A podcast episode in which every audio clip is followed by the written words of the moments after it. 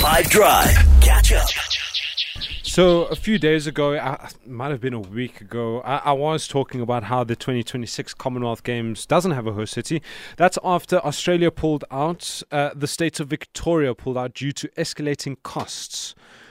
Uh, which isn't something new to global events. World Athletics have now said something about the Commonwealth Games not having a host. The president of World Athletics, Sebastian Coe, uh, uh, he says uh, that the Commonwealth Games is a strong enough brand to survive its uh, current crisis. Uh, he said uh, that it's about the games innovating to survive, uh, although he didn't specify how they should innovate to survive. Uh, there's been a lack of interest to host the 2026 edition, and there's a large suggestion uh, that the spectacle is just losing its relevance.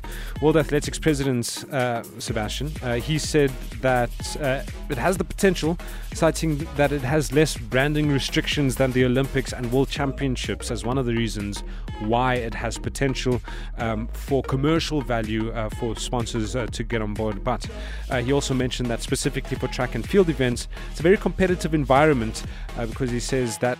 Um, he says he says that uh, like as a stepping stone from uh, the Commonwealth Games to the Olympics, of course, uh, with Kenya uh, doing long distance and of course having to face Jamaican sprinters in the Commonwealth Games track and field events.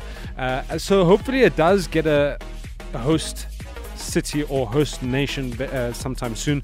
Remember, it's happening in three years, and to organize such an event uh, takes about three years, I feel, or maybe even a bit longer. Uh, but hopefully, there is a city that pulls through. Uh, when it does, I will let you know. But that's what I have for you today. If this were a real bit of extra time, this is when the ref blow the whistle because it's finished. Catch up from some of the best moments from the 5 Drive team by going to 5FM's catch up page on the 5FM app or 5FM.co.za.